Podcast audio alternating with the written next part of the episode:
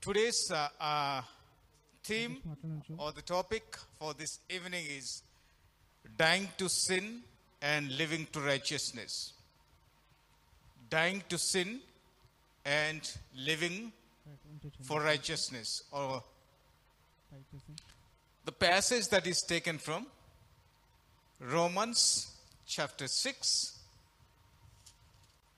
verses 1 to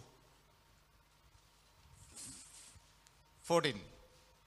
We are not going to read all the verses, but we see here Paul is emphasizing the necessity of holiness.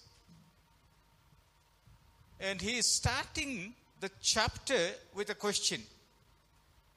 He's cha- starting the chapter with a question saying that, What shall we say then? Are we to continue in sin that grace may abound?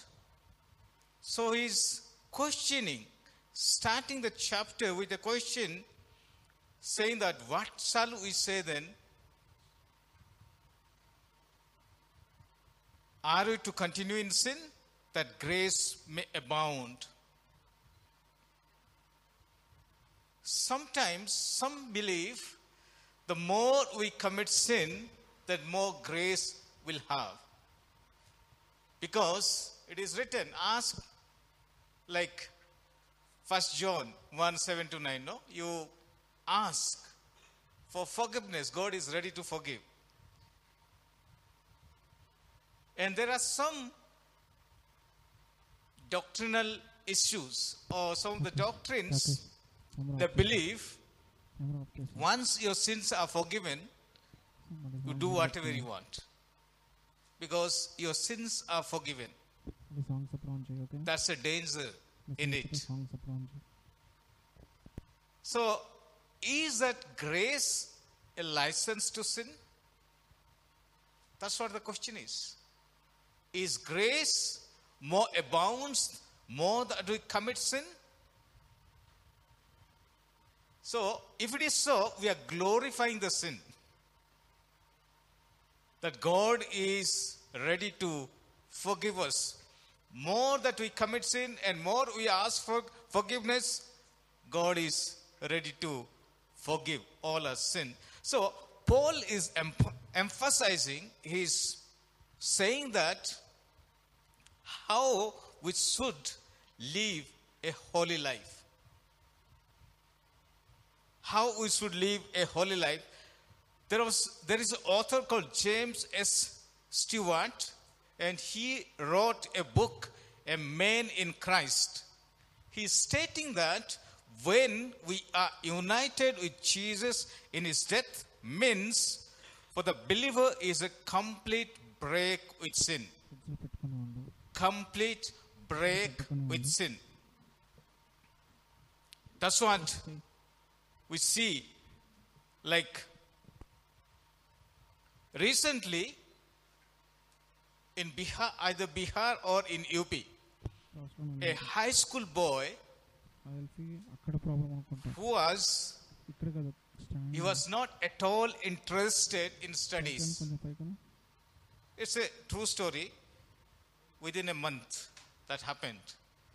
Was not at all interested in studies so to get rid, get rid of studies, he committed a murder. He killed someone so that he can be in the jail. It happened either in UP or Bihar. See, like where the sin is leading us where the sin is leading us. Parents expected, teachers expected him to study and do well in his life, but he was not interested in studies, so he has to kill someone so that he'll get, ra- get rid of the studies and he'll go to jail. The concept of life or concept of getting like no excuses for study leading him to jail. He may not be understanding the consequences but day will come he will realize. Same thing. Like we see here paul is asking what shall we say then? Uh, say then are we continue to in sin that grace may abound. Are you continuing in sin? That grace may abound. So, first point we see is what we must to do to live a holy life. What we must do to live a holy life. Number one, we must live no longer to sin. If you read verse 2, by no means how can we who died to sin still live in it? We must live no longer to sin because we have died with Christ Jesus. We died to our sin. So we cannot live no longer in sin. That's what Paul is expecting the believers, the Romans, or the Christians at, at general, that we must, once we embrace, once we come to faith in the Lord Jesus Christ, we must live no longer to sin. Believers cannot be happy in living in sin. Believers, once we believe in Jesus Christ, we shouldn't be happy living in sin. And second point is the body, uh, the body of sin must be destroyed. Verse six, the body of sin must be destroyed. We know that our, our old self was crucified with him in order that the body of sin might be brought to nothing so that we would no longer be enslaved to sin. What we understand, old self? Old self refers to the inheritance of sinfulness from Adamic nature. The inheritance of sinful nature from Adamic nature, uh, from Adamic life. From Adam, by birth, we are sinners. So, the body of sin must be destroyed. When we are baptized, when we are raised up, we are dying with Christ. We are raised to a new life. So we are destroying our old self. The desires of our body is buried. So when we come up, we are coming up with a newness of life in Jesus Christ. So the body of sin must be destroyed. Sometimes what happens is we are enslaved to sin. That's what Bible is saying. So that we would no longer be enslaved to sin. We have a spiritual man and a carnal man in us. They're always in struggle. They're always in fight. The more we feed to our carnal man, we are suppressing our spiritual man. The more we feed to our spiritual man, that we are overcoming, we are overpowering the carnal man. So there is always a conflict. We know that what is right and what is wrong, but still we struggle to do what is right. Because there is always a fight within us. So we need to feed the spiritual man with our spiritual belongings, spiritual things, so that our spiritual man will suppress the carnal man. So we need to be careful in that. And third is we must be dead to sin. As we read in verse 11, so you must you also must consider yourselves to dead to sin and alive to God in Christ Jesus. We must be dead to sin. We must consider ourselves dead to sin and alive to God in Christ Jesus. How can we do that? Whenever we are tempted, either we can pray or read the Bible or remind ourselves that we are dead to Christ. We are died with Christ. Our old self is gone. Our old self is died with Christ. So we always need to be reminded ourselves continuously so that our fleshly desires, our carnal man is dead. So we need to take care of that. We need to care for that. That we need to remind always that I am alive with Christ. I'm raised up with Christ. I'm dead to sin. So these are the things that can again bring us back to our old nature. If we are not careful, if we are not reminding ourselves, then there is a possibility that we will continue to remain in sin. So, Paul is saying that we must dead to sin. Consider yourselves that you are dead to sin. You are dead to sin. And four, fourth is sin must not reign in our mortal bodies that we should obey it. Verse 12. Let no sin, therefore, reign in your mortal body to make you obey its passions. Let no sin, therefore, reign. Sometimes sin reign in, his, in us instead of Christ reigning us. Sometimes sin reigns in us that overpowers us. Some of the times, like our habits that plunges us into sin. Some of our thinking patterns that plunges us into the sin. But Paul is saying that sin must not reign in our mortal bodies. Sin must not reign. We shouldn't have a place for sin to reign in our heart, in our mind, in our thoughts. We need to have a transformed mind. Mind that is with newness and that always thinks of Christ, that always considers Christ first, then that will help us to sin will not reign in us. When we are always reminded of Christ, when always thinking of Christ, I think Christ takes the first priority than anything else, then there is no chance of sin to reign in us because Christ will reign in us. And fifth, we must not yield our members as instrument of unrighteousness. Verse 13.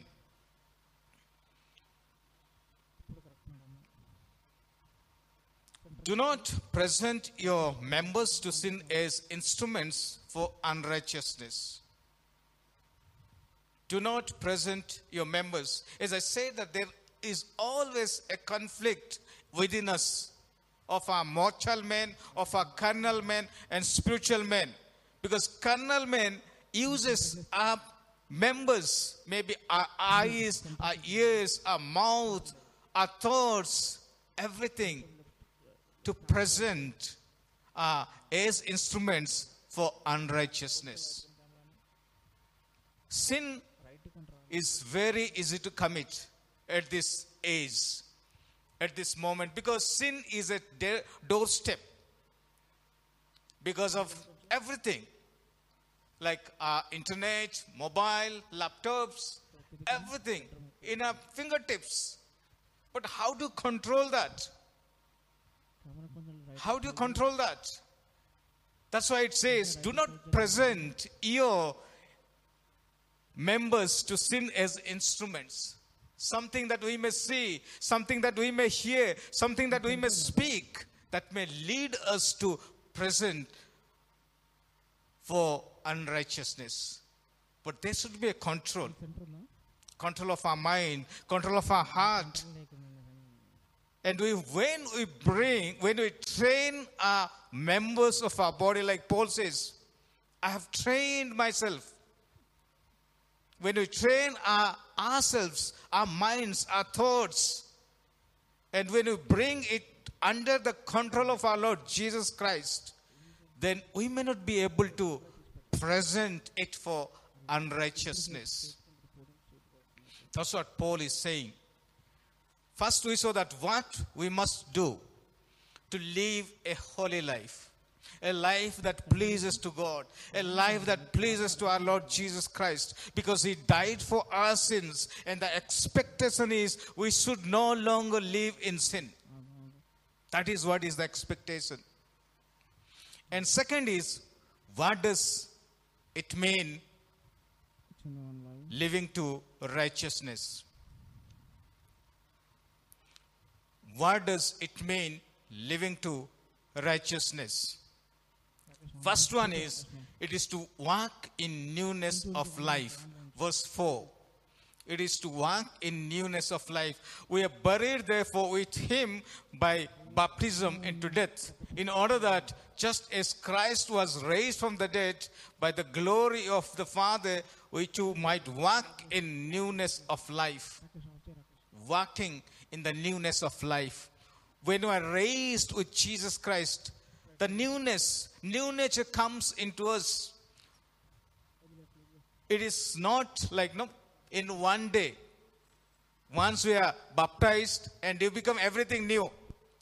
But it takes time. It's a process that we need to continue to walk with Christ. We need to continue to practice the values, the ethos of Christ. Then slowly the old nature, slowly the old things that slowly are gone from our life, from our character. So, second thing is, it is to be alive unto God through Jesus Christ our Lord. Verse 11. It says that, so you also must consider yourselves dead to sin and alive to God in Jesus Christ, in Christ Jesus. And alive to God. As I say that, we need to always remember that I am alive with Christ. Christ lives in me. If that concept is gone, Christ lives in me, then there is no dearth of committing sin. Only that remembering that Christ lives in me because I am the temple of God. I need to keep it holy because Christ lives in me. That thought, that thinking will help us to live for Christ or it is to alive unto God through Jesus Christ our Lord. So we need to constantly remind us that Christ lives in me. I am the temple of God.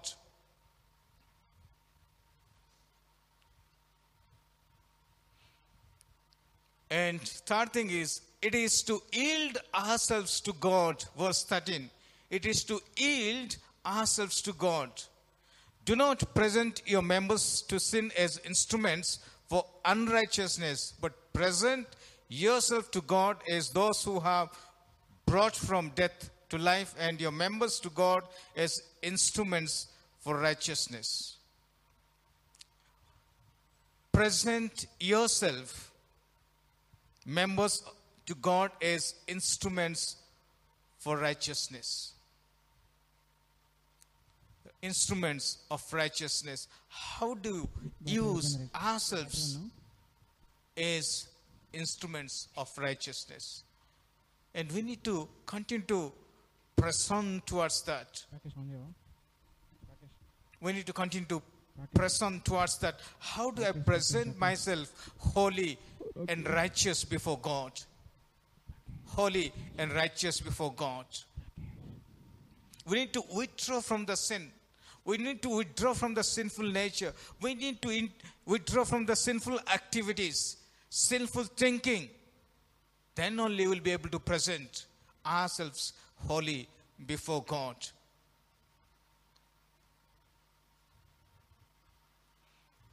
And third thing is why we must do. Why we must do all these things because number one, we have been baptized and buried.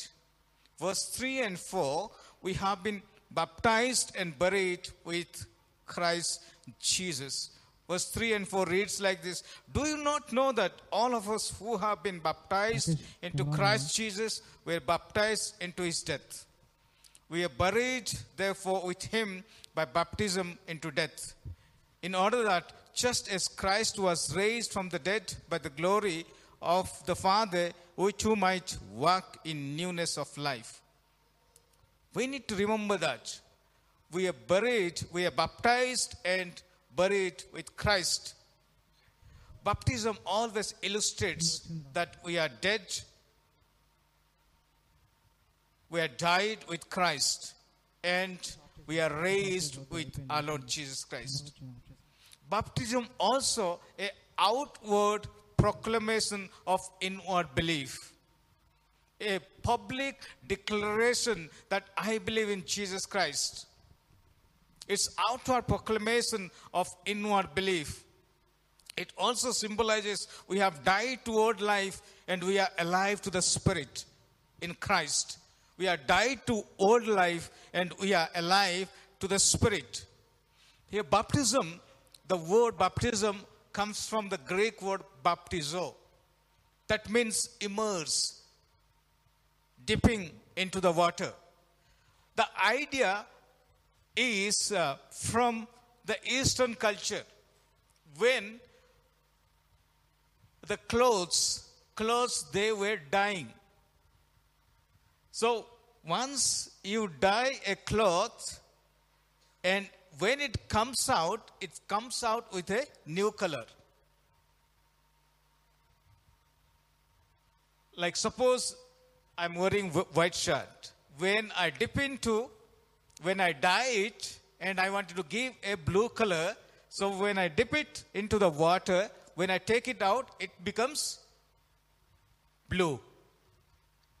Baptism, the word, the immersion, I think that signifies when we are dipping, before dipping into the water, before immersing, before taking baptism, we were in old life. And when we baptize, when we go into the water and come out, we are coming out with a new life. Suppose my shirt has a stain and I dye it to a different color. What happens when I dye with a stain shirt and when I take it out, it is that stainless shirt because it goes into a different color. So all the stains are like it is gone. That is the exact meaning. When we baptize, when we take the baptism, we are having all the stains in our life. All that misdeeds, all that mistakes that we committed. And when we go into water, with that stains in our life, with that mistakes in our life, and when we come out, we are coming out with a new color, a new man, a new woman in Christ Jesus. So that is what is baptism means. And second thing is we have been baptized and buried. So verse 3 and 4 says that we are buried therefore with him by baptism into death, in order that Jesus, as Christ was raised from the dead by the glory of the Father, we too might walk in newness of life. If you have noticed baptism, how it is given, of course, some like you know different churches practice different patterns of baptism. But generally the concept is when you are given baptism when like no you are given baptism like this so you are dying you are buried with christ and you are taken again you are raised with christ. So baptism symbolizes that when we are baptized we are dead to christ we are dead to our sin we are dead to our old nature. But when are raised from the water, we are coming with a new nature, nature inherited of Christ. So that is what the hope that is giving us that we are united with Christ again.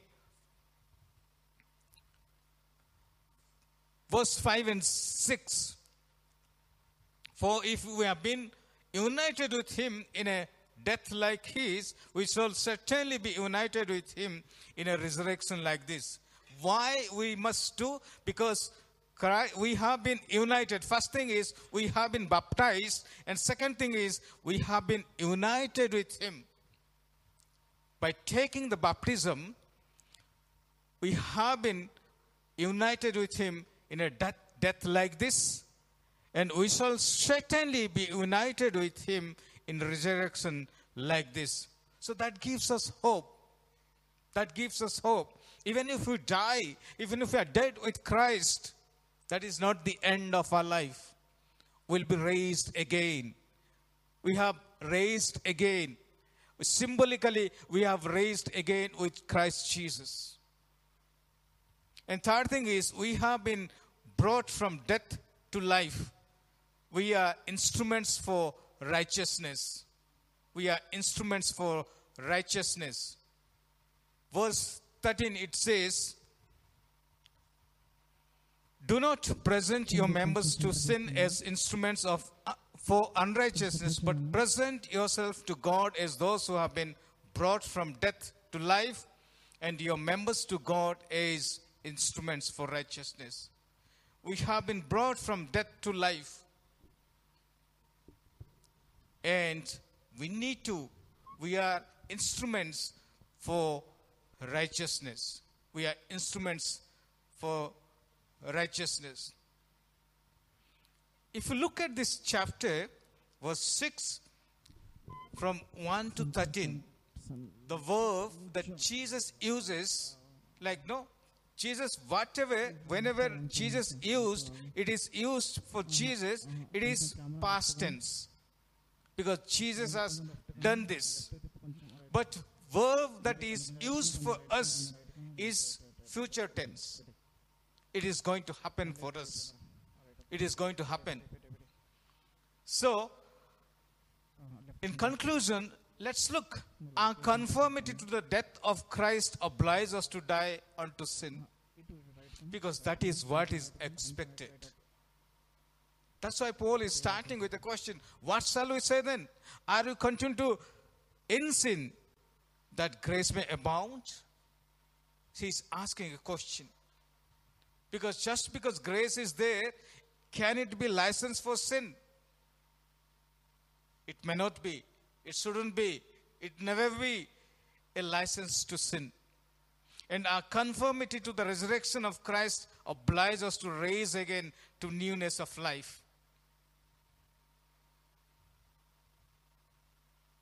One thing is we are dying with Christ, and second thing is we are raising with Christ to a newness of life.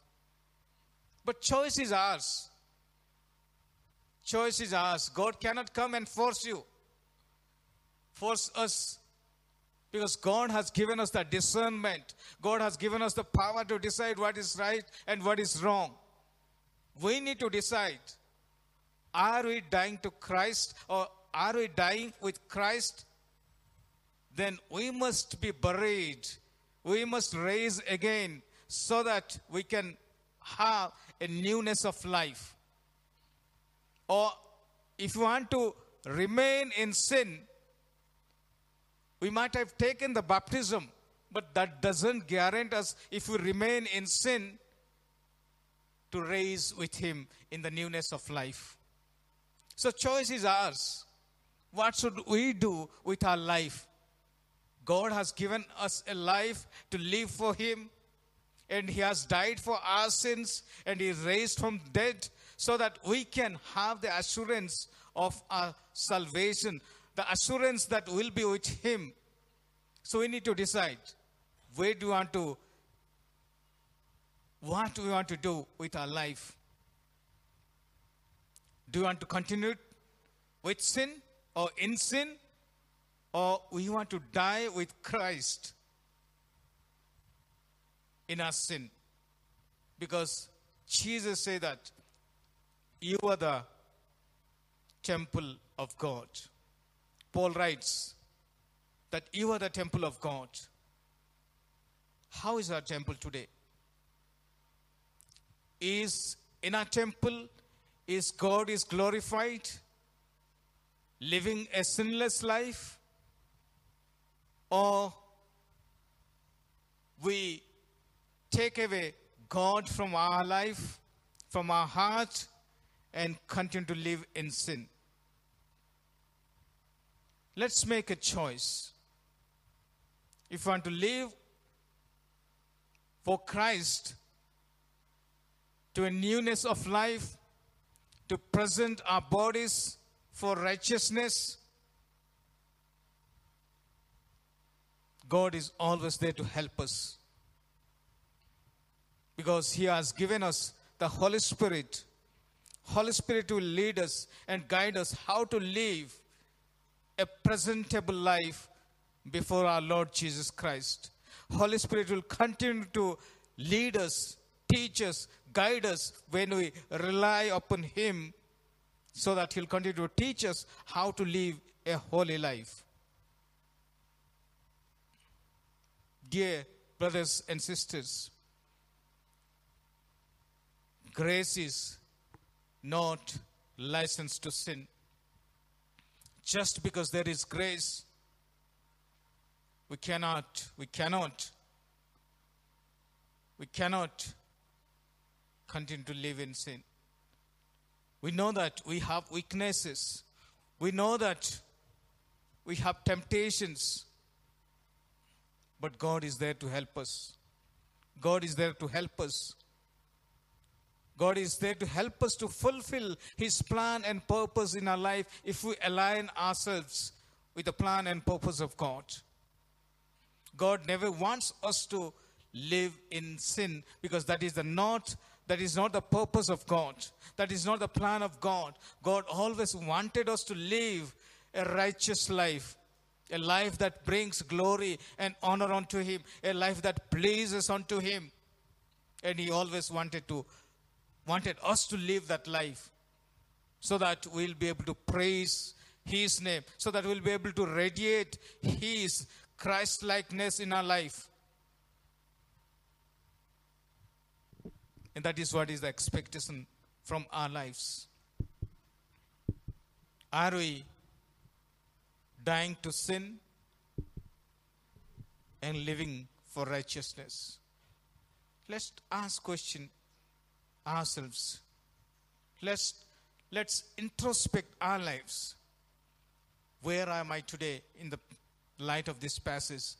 Am I dying to sin or am I living to righteousness? May God continue to give us the grace. May God continue to strengthen us to live righteousness. Living a righteous life so that in and through our life we'll be able to please Him, we'll be able to bring glory and honor unto Him.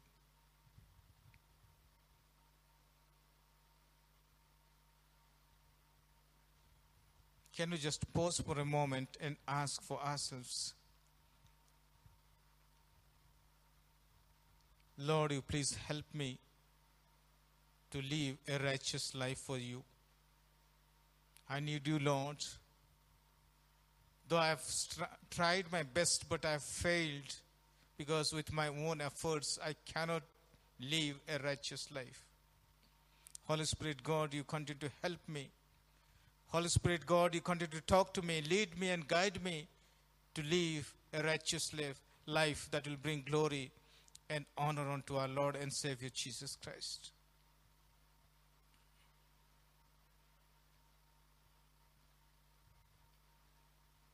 As we conclude, let's continue to submit our lives before the throne of grace. God is not looking at the past, but God is looking at the future. God is not looking at what we, we were, but God is looking at what we can be if we are not able to live in the past, but God can help us to live in the future, the tomorrow, if we submit our lives before Him. Father, I want to thank you and praise you, Lord, for who you are and all that you have done to us, Lord. Thank you, Lord Jesus. Lord, for dying on the cross, giving your life for my sins and our sins, Lord. That you loved us to the point of death, Lord. We praise you and thank you, Jesus. Though we are not deserving, Lord, your love, but you still loved us, Lord. And you paid the price for our sins, Lord. We praise you and thank you. We give glory and honor unto Lord Jesus. Continue to help us to live a righteous life, life, Lord, that will bring glory and honor unto you, Lord Jesus. Lord, continue to help us to remind ourselves, Lord, that we are the temple of God, that you live in the temple. Continue to help us to remind us, Lord, that we are died with you in in a baptism, Lord. We die to sin, Lord, so that we'll continue to live and continue to present our members for righteousness, Lord. Lord, as we take part in the Holy Communion, Lord, Lord, you prepare our hearts, our minds, Lord, that we will be reminded of your love that you manifested on the cross. Prepare our hearts, Lord. Prepare our minds, Lord, to receive the Holy Communion, Lord Jesus. We praise you and thank you, Lord, for all that you have done. Praise you and thank you, Lord Jesus, for loving us, Lord. People like me, people like us, Lord. We are so grateful to you, O God. We praise you and thank you. Blessed be your holy name. In Jesus' name we pray. Amen.